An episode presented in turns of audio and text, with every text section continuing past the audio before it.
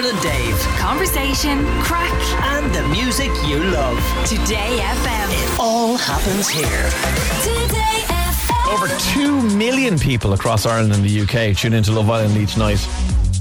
This man, Jack Keating, is living the dream. He's been in there in Casa Amor, in there for a week. Jack, how are you? How are we, guys? Y'all good? Yeah, not bad at all. Yourself?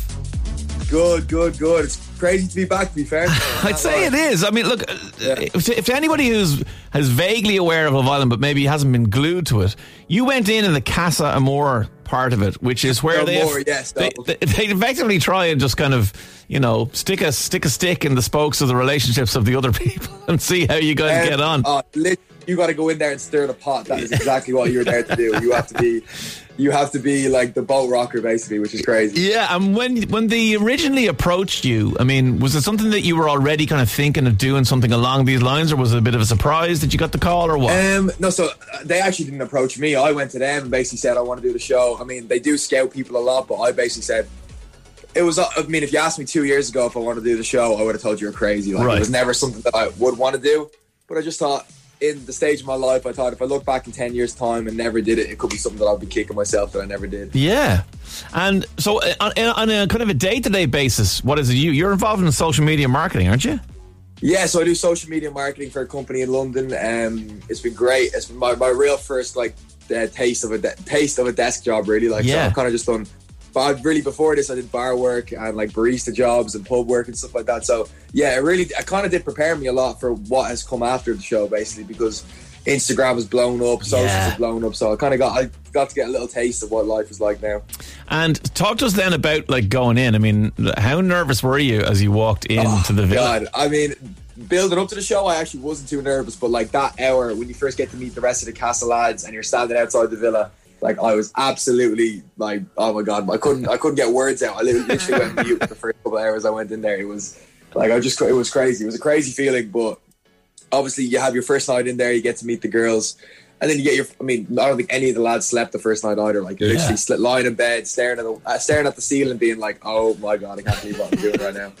And I mean, uh, look, we, yeah. we thought you did really well. We were actually surprised Oh, that you. that you you know you didn't manage to hook up with anybody and unfortunately had to leave after a week. I know Sean here Yeah. in our team was a big. Jack fan as well, but like, well, I mean, Ah, yes. with that having happened, I mean, Yeah. like, it still gives you massive exposure and allows you now, as you said, to kind of look at you know a whole different world of career opportunities. Crazy man like i know obviously i did the show and like i was only in it for a couple of days but like just being back in london just being out and about people notice you left right and center and it's actually like i never thought i never thought it'd be like this it's crazy Yeah, Sean is here actually. Sean, big fan of Love Island, big fan of Jack Keating. Hello, Jack. It's consumed most of Hi, my Sean, summer. right? It's con- it's consumed my evenings all summer, so I don't know whether I love it or hate it. But uh, obviously, you went in and you had your sights set on Gemma.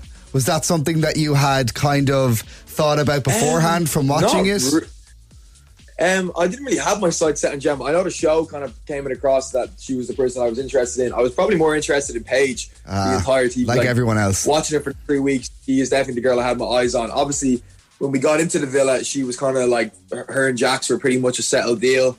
So she was kind of a hard girl to crack. But uh, no, I think it, Gemma's a lovely girl as well, though. I can't lie. We had some nice chats. She's uh, she's really really nice. I was surprised how um, how lovely she actually was. Like, um, she's a great girl. That's good. Um, now, so when you were watching the show at home before you went in, who did you think Mm-hmm. were your favourites then? And having been in and met everybody, who do you think is going to win it now? If you asked me before I did the show, I probably would have said Luca and Gemma are probably my favorites. Mm-hmm. But now I'm team Ekin-Su and Davide. 100%. Ah, hundred percent. Really? They're literally yeah, the I best get to form of meet Ek and entertainment. She's sorry. They're literally the best form of entertainment. The two of them. Oh my god, Ekin is hilarious. Like she's like obviously getting to meet her firsthand. Didn't really get to meet Davide too much. We had a little bit of a chat when I left the, the villa on the dumping. But Ekin's a lovely girl. I mean, I'm rooting for her big time. She's, she's hilarious. Good stuff. And look, obviously, look, we, we've referenced your dad uh, a couple of times. Your dad and your mum, Yvonne's been in with us as well. Uh, like, how did they feel when the news came that you had approached Love Island? They had said yes, Um, and you were heading in. How did they take it? Uh, my mom is a big Love Island fan already, like so she was absolutely buzzing for me. Like she couldn't have been happier. My dad, I mean, he's not really big into the all reality TV, sitting down on the couch every night. So he was, I think he had a little bit more more more nerves. Then obviously he was excited for me. He's proud of me for doing it. But I just don't think he wanted me. He didn't want me to go in there and make a fool of myself. Ah, well, you definitely didn't, so he had nothing to worry about. You're a smart Yeah. young man and behaved Thank you, impeccably. I tried my best. I tried my best. Well, Jack, it's a pleasure to talk to you. It really is. Uh, say hi to both your folks who've both been guests on the show before. To uh, will, tell them we all said hi, and uh, we wish you the best for the future. We wa watch with interest to see what happens next for Jack Keating. Definitely, we got some big things coming. Big things coming. Excellent. So we can't wait. All right, Jack. Thanks a lot. Thanks, mate. Thank you very much. Take guys. care. Dermot and Dave. Weekdays from 9 a.m. Today FM.